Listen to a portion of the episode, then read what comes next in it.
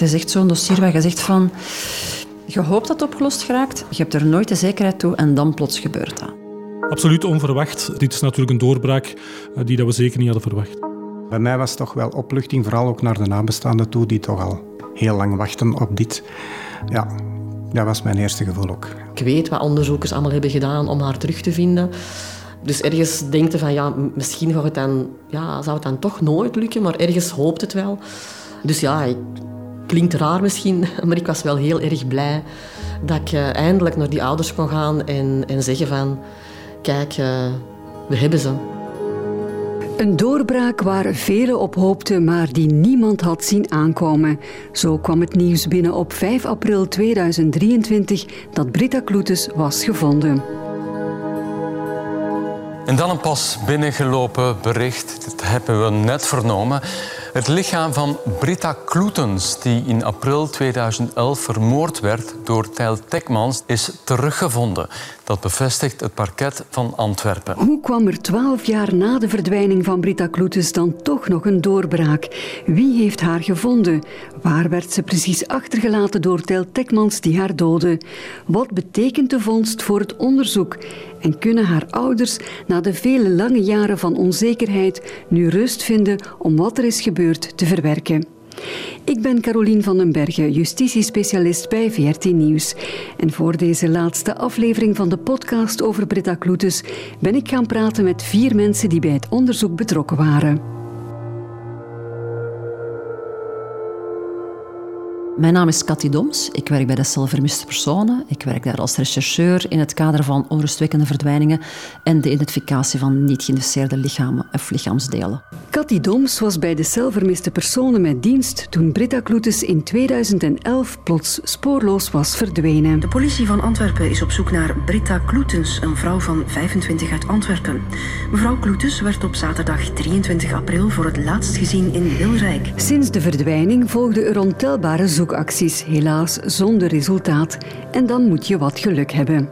Ik denk met een dossier zoals voor Brita zit je zoals met vele van onze openstaande dossiers. Je leeft met de hoop dat je inderdaad een wandelaar hebt, een, eh, een, een jager, een boswachter, die bij onderhoudswerk in een bos, bij ik zal maar zeggen, ja, hetgeen wat we elk jaar hebben, de champignons die we gaan plukken, de bosvruchten die we gaan halen, dat je dan op iemand hebt die op lichamelijke resten komt. En dat is exact wat er gebeurde. We keren even terug naar december 2022.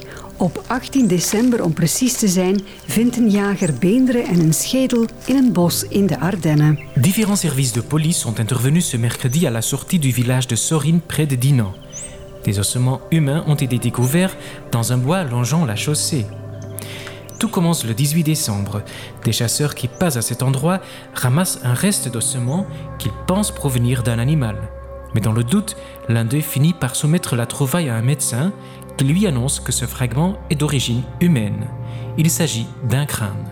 Het nieuws dat verschillende politiediensten in een bos in Sorin een zoekactie houden nadat een jager menselijke resten vond, met name een schedel, verschijnt ook hier bij ons in enkele kranten. Als een klein bericht, meer niet. Dat is inderdaad uh, geruisloos gepasseerd. We waren niet op de hoogte van de vondsten van uh, ja, menselijke resten, zeker niet in december. Christophe Aarts, communicatiedeskundige van het Antwerpse parket, was nog niet op de hoogte. Want niets deed op dat moment vermoeden dat het om het stoffelijke overschot van Britta Kloetes zou gaan. Nee, dat is bij iedereen gepasseerd. Dus ook Karin en Danny hebben dat niet opgepikt in de media. Ook wij hebben dat niet opgepikt in de media. Je hoort Inge, maatschappelijk assistent bij de federale politie. Zij staat al sinds de verdwijning van Britta in contact met Karin en Danny, haar moeder en stiefvader. Inge praat namens hen omdat zij liever uit de media blijven. Dat was een goed contact vanaf het begin. Ook met de speurders was er een goed contact. Wat dat maakte, denk ik, dat voor de ouders dat zij heel veel vertrouwen hadden in wat de politie op dat moment aan het doen was. En dat is denk ik op zo'n moment in dat soort van dossier ja, een heel belangrijke. Dat familie het gevoel heeft van oké, dat wordt hier echt serieus genomen en men is echt alles aan het doen om te proberen om Britta terug te vinden. Maar vele jaren gaan dus voorbij. Ondanks de inspanningen van de speurders wordt Britta niet gevonden. En ook na de vondst van de jager gaan er nog geen alarmbellen af. Men houdt er zelfs rekening mee dat de stoffelijke resten van een soldaat zouden kunnen zijn die sneuvelde tijdens de Tweede Wereldoorlog. Er wordt een onderzoek opgestart dat moet uitsluitsel geven. De lokale politie van Sorin in de Ardennen contacteert de zelfvermiste personen. Die hebben ons verwittigd van, ja, we hebben hier iemand die dat komt melden dat hij een schedel heeft aangetroffen. Dus ja, dan zijn we gestart met daar, ja, samen met de collega's van DVI, het Disaster Victim Identification Team, dus het, het slachtofferidentificatieteam. Zijn we dan gaan kijken naar, ja, gaat het over enkel een schedel of gaat het over meer? Dus jullie zijn ter plaatse gegaan? Ja, daar gaat er dan een team te plaatsen om te gaan kijken naar waar is die juist aangetroffen. Dus samen met dan uh, de betrokken getuigen om te vragen van ja, waar exact hier in het bos heb je die aangetroffen? Ja, dat is een groot bos. Dus om daar lukraak te zeggen van oké, we gaan hier heel het bos doen, dat was een hele lastige. Maar dus ja, dan gaat men eigenlijk naar de plek waar het aangetroffen is en van daaruit gaat men dan gaan uitbreiden. Dan gaat men zien van oké, we gaan rekening houden naar hoe lang eventueel een lichaam hier al kan liggen. En dan ga je rekening moeten gaan houden naar ja, eventueel de dieren die daar in de omgeving kunnen zijn. En dan ga je gaan moeten gaan rekening houden tot waar kunnen eventueel die lichaamsdelen weggebracht zijn. Plus gaat het over een lichaam dat eventueel deels begraven was ja, dan kan er nog een stuk onder de grond zitten. Of is het een lichaam dat bovengronds is gelegd en toegedekt is met takken of gewoon wat bladeren. Ja, dan ga je ook weer op een andere manier moeten gaan zoeken. Dus daarvoor zijn de collega's van DVI eigenlijk perfect opgeleid en die gaan eigenlijk gaan inschatten met welke situatie te maken hebben. Dus met die eerste zoeking zijn er dan andere skeletale delen mee aangetroffen. En dan is er ook een antropologe aan het werk gezet om te gaan bepalen op basis van schedelen en botdelen van wie kan dit eventueel zijn? Is het een man? Is het een vrouw? Hoe groot? Hoe oud? Hoe lang kan hij er al liggen? Dat wordt dan bepaald. Maar dat is natuurlijk een hele moeilijke, want ja, je hebt maar een paar lichaamsdelen. Ja, en dan ga je met een vork zitten. En in die eerste vork, daar hadden wij nog altijd geen vermoeden naar dit kan wel eens Brita kunnen zijn. Waar ging het vermoeden naar uit in eerste instantie? In eerste instantie ging het uit naar een dame die ouder was, en van leeftijd dan. En ging maar het toch ook... een vrouw? Ja, wel een vrouw. Dat was eigenlijk van begin af aan duidelijk. Maar wel een vrouw die ja, ouder was en een vrouw die ook kleiner was. En dan, ja, dan ga je al zoeken in onze lijst. We hebben toch wel behoorlijk nog wat, wat mensen die dat we missen. Dan gaan we eigenlijk eerder daarmee gaan rekening houden. Nu op basis van ja, de, de delen die gevonden waren, dan zit je met het probleem van, ja, hier kan je nooit niet gaan zeggen, je hebt geen kledij meer die je hebt aangetroffen in eerste instantie, je hebt geen juwelen, je hebt, je hebt geen identiteitskaart, je hebt niks. Dus dan heb je eigenlijk een DNA-onderzoek nodig om het verschil te gaan maken. Alleen een DNA-onderzoek kan helpen om de identiteit van de onbekende vrouw te achterhalen. Maar zo'n onderzoek neemt wel wat tijd in beslag. Het is niet wat je in politieseries op tv ziet. Nee, in realiteit duurt dat weken en in dit geval zelfs maanden om een staal uit de binnenkant van het bot te analyseren. Dat gebeurt dan hier in dit geval door het wetenschappelijk labo. En ze gaan eigenlijk het de binnenkant, daar een monster uitnemen uit de binnenkant van het botdeel. En dat gaan ze dan op een chemische manier gaan verder behandelen om daar het DNA te kunnen uitpreleveren. Dus dat is niet zoals op tv van dit is eventjes heel snel gegaan. Gewoon al het oplossen van die botdelen, dat neemt al wat tijd in beslag. En dan begint de analyse van het DNA-staal zelf. Ook daar gaat het een tijd over en zo ga je in het volledige ja, verwerkingsprocedure die voorzien is. En dan komt het moment dat dat DNA vergeleken kan worden met de DNA-profielen die al in de databank van de vermiste personen zitten. Ook dat van Britta Kloetes zit daarin, want na haar verdwijning hebben de onderzoekers een DNA-profiel opgemaakt, onder meer op basis van haar uit haar haarborstel die op haar appartement lag. We zijn 5 april, drie maanden nadat de jager in het bos menselijke resten vond. Het Nationaal Instituut voor Criminalistiek en Criminologie, kortweg NICC, vindt een match tussen het DNA en een bepaald dossiernummer. En laat dat in een mail weten aan Cathy Doms van de celvermiste personen. Dus zowel het labo als de DNA-databankbegeleider, dan het NICC in dit geval, zij hebben geen weet over welke dossiers zij spreken. Dus zij sturen gewoon een mailtje door om te zeggen, kijk, voor wat jullie betreft, die twee dossiers komen overeen. Een simpel mailtje. Rond drie uur in de namiddag met een hit in een dossiernummer. Een nummer dat Cathy Doms meteen herkent. En dan zie je een notitienummer en dan denk je van... ja, dit kan niet. En, en gewoon omdat die mail bij mij toekomt, dat was wel heel absurd. Zie je het notitienummer en je denkt van, ja, maar dit is het notitienummer en de refertenummer van Britta. Je hebt daar zoveel in gewerkt. Er zijn weinig nummers dat je kent, maar die ken je. En dan denk je van, de computer says yes. En dan heb je echt zoiets van, wow, wacht, jongens. Ja, dit is eigenlijk het mooiste resultaat dat je naar boven kan krijgen.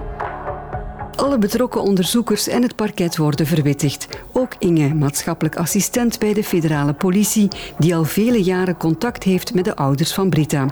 Zij moet nu zo snel mogelijk naar hen toe om het nieuws te gaan melden.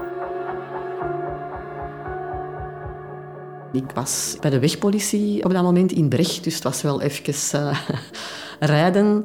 Maar ja, ik denk het moment dat de mail is binnengekomen, ik denk dat ik binnen de twee uur bij Karin en Danny uh, aan de deur stond. Had je gebeld? Ik ben, nee, nee, had je gebeld? Nee, ik ben onderweg? Nee, nee, nee, nee. Ik heb niet gebeld, ik ben onderweg. Ik ben er gewoon echt naartoe gereden. En je staat daar dan voor de deur? Ja. En zij kwamen net aan met hun auto, dus de garagepoort stond uh, open. Ik heb ook die moeten aanbellen. Dus ik ben langs de garage binnengegaan. Maar net omwille van het feit dat we ja, sporadisch nog contacten hadden, niet alleen telefonisch, maar ik ging daar ook nog langs, maakte ook dat ook zij bij mijn verschijning, bij wijze van spreken, niet zoiets hadden van... Oh, die hadden gewoon iets van... Oh, hier ze. Inge komt langs. hey, hoe is het? Dus dat was wel even ook voor mij van... Ja, je komt niet zomaar langs. Dus dan heb ik aan hen ook wel ook onmiddellijk het nieuws verteld. En ja, dat is mooi om daar deel van uit te maken op dat moment. Ook omdat je zelf al zo lang bezig bent met het dossier. Je hebt echt het verdriet gevoeld, ook al die jaren van Danny en van Karin. Niet alleen het verdriet om het verlies, maar ook het verdriet om het feit van... Ja, we weten wel dat ze er niet meer is, maar eigenlijk hebben we niks. Dus ik wist ook wel dat er heel veel verdriet was, omwille van het feit dat, ja, dat, dat we nooit Brita hebben kunnen teruggeven. Op het moment dat je dat dan vertelt, ja, hoe reageren zij? Alle twee een, een beetje anders. In de zin van, ik herkende het eerste ongeloof. Zo het ongeloof van, nee, dat kan niet. Dat was er ook in eerste instantie bij hen. Nee, dat kan niet. En dan ja, begint dat toch wat door te sijpelen dat het wel waar is. En dan ben ik ja, nog een hele tijd bij hen gebleven. Hebben we samen ook wat bekeken van ja, en wie willen we nu zelf verwittigen. Want ja, uiteraard gaat dat in de media komen. Ik weet niet of ik dat mag zeggen. Soms is een beetje... We hebben de media nodig. Maar soms ja, werkt dat voor ons ook wel een beetje contraproductief. Omdat ik zoiets had van, ja, op dat moment, ik wil eigenlijk gewoon de tijd geven om dat allemaal wat te laten zakken. En als dat wat gezakt is, dan wil ik met hen bekijken van, oké, en wie gaan we nu zelf verwittigen? Maar gevoeld van, ja, allez, ondertussen voelde de druk van buitenuit, van ja, dat moet in de media, dat moet in de media. We hebben ook de beste vriendin van Brita hebben we verwittigd. En dan, er is op zich ook wel een mooie samenwerking met hier, het parket van Antwerpen, dat de communicatiecel daar wel mee overwaakt. Dus ik krijg dan de mogelijkheid om te zeggen van oké, degene die Karin en Danny wilden verwittigen, die zijn verwittigd. De ouders zelf zijn ook op de hoogte. En dan pas is het hier vertrokken, net voor het 7 uur journaal, denk ik. Het is 7 uur, goedenavond. Het lichaam van Britta Kloetes is gevonden in Dinant. De vrouw verdween in 2011 toen ze naar een garage ging in Wilrijk. Haar moordenaar, Tel Tekmans, werd in 2015 veroordeeld, maar hij heeft nooit verteld waar hij haar lichaam achterliet. In december vond een jager in Dinant menselijke resten. Het persbericht dat Christophe Aarts verstuurt van op de communicatiecel van het Antwerpse parket is meteen overal groot nieuws absoluut onverwacht. Als communicatiedeskundige hebben we de afgelopen jaren best wel wat vragen gekregen. Ook hier en daar tips die, die naar voren zijn gekomen, die ook altijd wel zijn onderzocht. Maar dit is natuurlijk een doorbraak die dat we zeker niet hadden verwacht. Gehoopt wel, ooit? Absoluut gehoopt. Er zijn heel veel mensen al heel veel langer dan ik in het dossier uh, aan het werk geweest. Dus het is toch wel uh, ja, onverwacht, maar toch wel heel, uh, een opluchting toch dat we daar een doorbraak hebben kunnen, kunnen realiseren. Dat zijn ook de reacties die we daarna hebben gekregen, ook, ook binnenshuis en, en, en van mensen in de omgeving. Van, ja, een, een soort opluchting ook, maar, maar het is een dossier, Britta Kloetens, dat, dat iedereen wel, wel beroert, net omdat het Ja, iedereen had kunnen zijn, bij wijze van spreken. Het is, het, is een, het is, een, jonge vrouw die een afspraak maakt om, om, om, naar een auto te gaan kijken. Ja, goed, dat is een heel specifiek, uh, maar ook een vrij alledaags gebeuren. En, en ik denk dat daarom ook, ook heel veel mensen dat dossier uh, op die manier heeft, heeft geraakt. En zo zijn we weer bij het begin van het verhaal. Want op de dag van haar verdwijning in april 2011 ging Britta Kloetes inderdaad naar een Honda-garage aan de Boomse Steenweg in Wilrijk. Ze wou een offerte vragen voor een nieuwe wagen.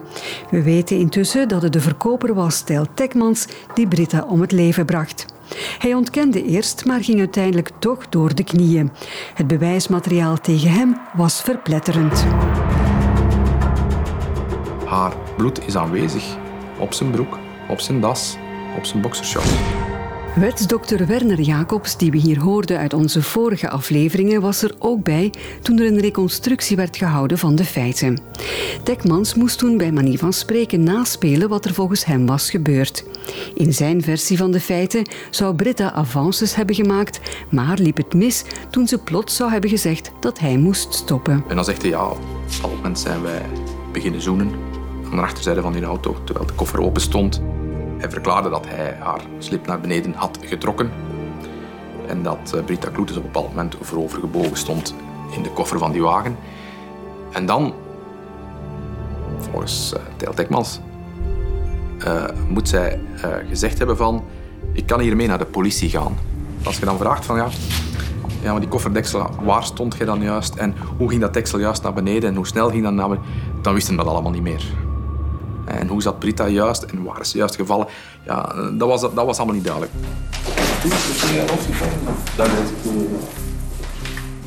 Als hij zegt dat zij die koffer is rechtgestaan, heeft die koffer neergeklapt, de afstand tussen die koffer en, en het hoofd, dat kan maar 10, 15 centimeter zijn.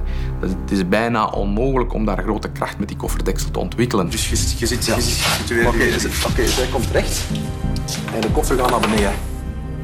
Bij mij komt dat hier al op mijn schouder terecht. Ik kan er op mijn hoofd laten komen, dat is toch niet met volle kracht op je hoofd. Men zegt, meneer, toon een keer wat je gedaan hebt. En hij zegt, stond recht en ik trek die koffer naar beneden, dat tikt op haar hoofd en ze valt op de grond en ze is dood. Dan zei ik, nee, dit kan niet. Daarvoor is meer nodig. Daarvoor is een zwaarder hersentrauma nodig. En die beperkte bloedspatten in die koffer pleiten daar niet voor. Dat kan medisch gezien niet. Dat Britta zou gestorven zijn na een slag van het kofferdeksel op haar hoofd was dus weinig geloofwaardig. Maar zolang haar lichaam niet was gevonden, kon zijn verklaring niet weerlegd worden. En op het proces kon de voorbedachtheid niet worden aangetoond. Tekmans is dan ook veroordeeld voor doodslag en niet voor moord. Nee, dus de voorbedachtheid is niet weerhouden. Het kan zijn dat dat er geweest is, dat weten we niet, want we kunnen niet alles invullen, maar de voorbedachtheid is alleszins niet weerhouden. Dus het is doodslag en op doodslag staat de maximumstraf van 30 jaar. Je hoort Bjorn Baks, hij is advocaat-generaal bij het parket-generaal van Antwerpen. Ik doe vooral assisezaken, assiseprocessen. Deze zaak is door een collega van mij gedaan van het parket-generaal, maar die is ondertussen even buiten strijd. En ik volg eigenlijk een beetje hetgeen dat er op het, op het proces gevolgd is op voor hem. En de opvolging van deze zaak is toch bijzonder, want er is nog nieuw onderzoek gebeurd. Na de vondst van Britta Kloetes is wetsdokter Werner Jacobs gevraagd om het stoffelijk overschot te onderzoeken. Dus uh, is ook, ook een beetje ongebruikelijk, want uiteindelijk is het proces al achter de rug, dus al het onderzoek is gedaan. Maar natuurlijk, als er nu een nieuw element naar boven komt, hebben wij toch op het, de, de nabestaanden in het achterhoofd de optie genomen van dat toch nog verder te laten onderzoeken. Er is een wetsgeneesheer aangesteld, trouwens ook de wetsgeneesheer die tijdens het proces was aangesteld, om na te gaan of er mogelijk ja, resultaten konden, konden teruggevonden worden op het schedel dat teruggevonden was. En die is formeel, dus dat er geen impact is waargenomen. Dus dat het verhaal van Tijl Tekman eigenlijk niet klopt. Allee, dat kan toch niet worden aangetoond aan de hand van hetgeen is teruggevonden. Dus er is geen impact op die schedel. Dat betekent dat het verhaal over het kofferdeksel op het hoofd van Britta, dat dat eigenlijk... Dat uh, lijkt eigenlijk onwaarschijnlijk. Dat is niet gebeurd. Nee, dat lijkt onwaarschijnlijk volgens de deskundigen. En heeft hij een antwoord kunnen geven op de vraag wat er dan wel is gebeurd? Nee, omdat, ja, Natuurlijk, door de lange duurtijd zit je alleen nog maar met schedels en met beenderen. Dus nee, een andere doodsoorzaak kunnen we niet meer terugvinden of kunnen we niet meer aantonen. Tel Tekmans heeft dus nog maar eens gelogen. Dat staat nu wetenschappelijk vast. Maar het brengt ons niet dichter bij de waarheid over wat er dan wel is gebeurd in die Honda-garage. Het antwoord zit in het hoofd van Tekmans. Maar een nieuw verhoor komt er niet. Toch zeker niet op initiatief van het parket, zeggen Christophe Aarts en Björn Baks. Op dit moment is hij niet verhoord. En waarom niet? Op dit moment is er beslist dat hij niet verhoord wordt over deze feiten. Net omdat de, ja, de juridische waarheid ook is vastgelegd uh, tijdens het assiseproces en het zou ook niks veranderen aan dat proces of aan zijn veroordeling. Dat lijkt mij niet nuttig, nee. nee, nee. Gezien hij uh, zijn verklaringen altijd heeft uh, afgestemd op het onderzoek, denk ik dat dat eerder op een opportuniteitsverklaring gaat lijken. Dus ik ga geen meerwaarde bieden voor het onderzoek, denk ik. En ook de ouders van Britta zitten niet te wachten op de zoveelste verklaring van Tekmans, zegt maatschappelijk assistente Inge. De ouders hebben altijd geweten, het verhaal van Tijl klopt niet. Wat hij vertelt, dat klopt niet. Maar ja, ze hebben nooit iets van tastbaar iets gehad. En nu met deze boodschap te krijgen van, vanuit de wetsdokter en vanuit justitie, hebben zij zoiets, oké, voor ons is nu heel zeker dat het verhaal dat hij verteld heeft, dat dat niet klopt. Zij hebben hun verhaal, dat voor hen nu eigenlijk voor een stuk bevestigd wordt. En dat maakt dat zij rond dat stuk eigenlijk ook nu echt geen vragen meer hebben. Het onderzoek van de wetsdokter op het stoffelijk overschot is niet het enige bijkomende onderzoek dat nog is gebeurd. De speurders zijn ook nog een tweede keer naar de plek in de Ardennen getrokken om het gebied nog grondiger uit te kammen.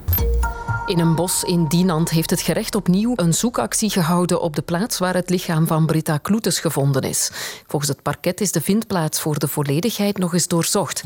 Wel, we wilden natuurlijk niks aan het toeval overlaten. Mogelijk lagen er nog andere resten, eventueel ook kledingstukken in de ruimere omgeving van waar het lichaam is gedumpt. Vandaar dat er ook eind april ook nog een zoekactie is georganiseerd. Net om niks uit te sluiten, niks aan het toeval over te laten. En ook om zeker te zijn dat, dat alle, alle ja, resten uh, gevonden konden worden. We zitten op dat moment eigenlijk ook in een afgerond dossier. Hè, dus nog extra dingen doen is niet altijd evident, ook puur financieel. Maar ook hier, het parket van Antwerpen, wou echt wel heel menselijk omgaan met dit uh, dossier en dit verhaal. Dus het is echt met hen besproken. Van, als je wilt, willen we echt nog wel een tweede keer teruggaan om te gaan kijken. Wat de familie uiteraard heel graag wilde. Hebben we gedaan en op dat moment hebben we inderdaad nog een aantal persoonlijke bezittingen gevonden, waaronder de autosleutel van Britta, nog een tweede laars, die je eigenlijk maar pas als laars herkent als je weet dat het een laars is, zal ik maar zeggen. Het is niet duidelijk dat het op het eerste zicht, dus hij was wel wat vergaan, de stof was ook wel wat vergaan, maar eens dat we wisten dat het een laars was, konden we wel opnieuw de contouren ervan eh, herkennen. De inlegzooltjes van die laars hebben gevonden en dan nog twee stukken stof. Het één stuk was, is echt erg gerafeld. Het andere stuk was echt nog wel herkenbaarder als een stuk stof. Waarvan dat we op dat moment al het vermoeden hadden dat het eh, mogelijk de jeansrok was die Britta aan had op de dag van haar verdwijning. En dat is ook effectief zo gebleken, dat het inderdaad een stuk was van de rok die Britta aan had. Voor de ouders was dat belangrijk, denk ik, omdat na de tweede necrosurgie ben ik bij hen thuis opnieuw langs geweest. Met dan foto's van de plaats waar we ze gevonden hebben. En dan ook foto's van onder andere de autosleutel, onder andere de laarzen. En die hebben de ouders ook herkend. Dus voor hen, denk ik, was dat ook al wisten zij uiteraard wel. Hè. DNA wees heel duidelijk uit dat het om Brita ging. Dus we waren echt wel heel zeker, ook de eerste keer hè, dat ik langs ging, waren we heel zeker dat het over Brita ging. Maar ik denk dat die een tweede keer, dat dat voor de ouders ook echt de bevestiging was die ze zelf ook nodig hadden. Zo, om ook echt met eigen ogen te kunnen zien van, dat is van ons Brita. Dat Tekmans het lichaam van Britta dan toch in de Ardennen had gedumpt, was eigenlijk ook iets dat niemand nog kon geloven na zijn vele leugens tijdens het onderzoek. In aflevering 3 vertelden de speurders hoe ze uren en dagenlang met Tekmans hadden rondgereden in de hoop dat hij zich iets zou kunnen herinneren van de plaats waar hij het lichaam van Britta Kloetes had achtergelaten. We hebben hem een kaart gegeven, een Michelin-kaart, een heel groot plan. Uh, dat hij duidelijk zicht had op waar we waren, welke richting dat hij uit kon. En hij heeft dan aangegeven van, uh, om in de richting uh, Aarlen te rijden. Natuurlijk speelt hij op dat moment met ons voeten. Wij voelen dat zo aan. Hè, van, ja, we zijn weer bezig, we zijn weer met hem aan het meerijden. Stel keer dat is opgeteld, hebben wij van Antwerpen naar Spanje gereden nu. Dat is ongeveer 2000 kilometer van zoek geweest. En dan nog krijg je het verwijt dat we niet genoeg gezocht hebben. Maar het waren dus toch de Ardennen. Op dat punt heeft Tel Tekmans niet gelogen, of toch, Cathy Doms? niet heeft gelogen. Ik vind dat een, een hele... Ja, ik vind dat een hele bijzondere uitspraak. Ik heb het ook in de krant gelezen. Van mijn cliënt heeft niet gelogen. Aha. Ja, maar heeft ook niet de waarheid gesproken. En ik denk dat we daar alles mee zeggen. Gaan getuigen op assise om aan te tonen waar dat wij overal zijn geweest. De lijst was ellendig lang. En ik zeg het, we gaan van noord naar zuid. Hij heeft niet gelogen. Nee, nee, dat is juist. Maar heeft hij het antwoord gegeven? Nee. En hebben we het antwoord nog van hem nodig? Wat mij betreft niet, nee. En ook voor Karin en Danny, de ouders van Britta, is het belangrijk dat zij niet hebben moeten wachten op een antwoord van Tekmans. Dat er misschien ook toch nooit zou zijn gekomen, vertelt Inge. Nee, voor hen is het terugvinden van Britta maakt dat zij nu het echt kunnen afronden. Zij zijn heel blij dat wij haar hebben gevonden, of dat de jager haar heeft gevonden. En dat het niet via Tekmans is moeten komen. Dus daar zijn zij echt wel heel blij voor. Ze zijn ook blij omdat ze het nu inderdaad ook wel kunnen afronden. Danny geeft uh, heel erg aan dat hij ja, nu pas voelt hoe onrustig dat hij eigenlijk altijd is geweest. Dus hij zegt, ja, sinds dat, dat jij bent langs geweest hier om te komen vertellen dat je Brita hebt gevonden, sindsdien is er echt een ongelooflijke rust over mij gekomen. We hebben ondertussen een kleine ceremonie gehad om Brita bij te zetten in ja, het grafje. Dat was een zeer beperkte ceremonie.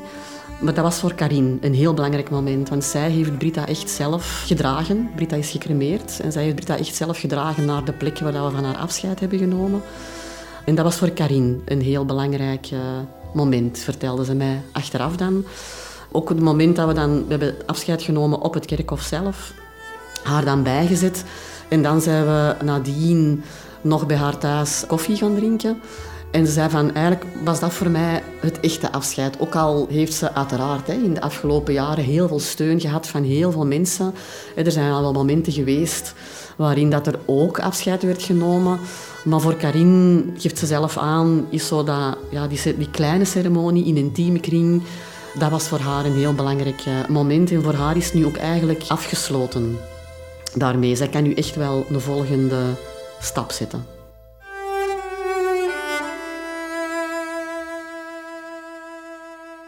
Ik geloof ook wel tegelijkertijd heel erg... Het heeft zo moeten lopen. In de zin van, ik ben ervan overtuigd dat er iets voor heeft gezorgd dat Karin en Danny toch uiteindelijk hebben gekregen waar dat ze recht op hadden. Namelijk hun dochter. En dat maakt, vind ik... Ja, in dat opzicht zo van gehoopt, maar ergens denkt je van... Ja, wie goed doet, goed ontmoet, zeggen ze altijd. Uh, dat zijn schatten van mensen.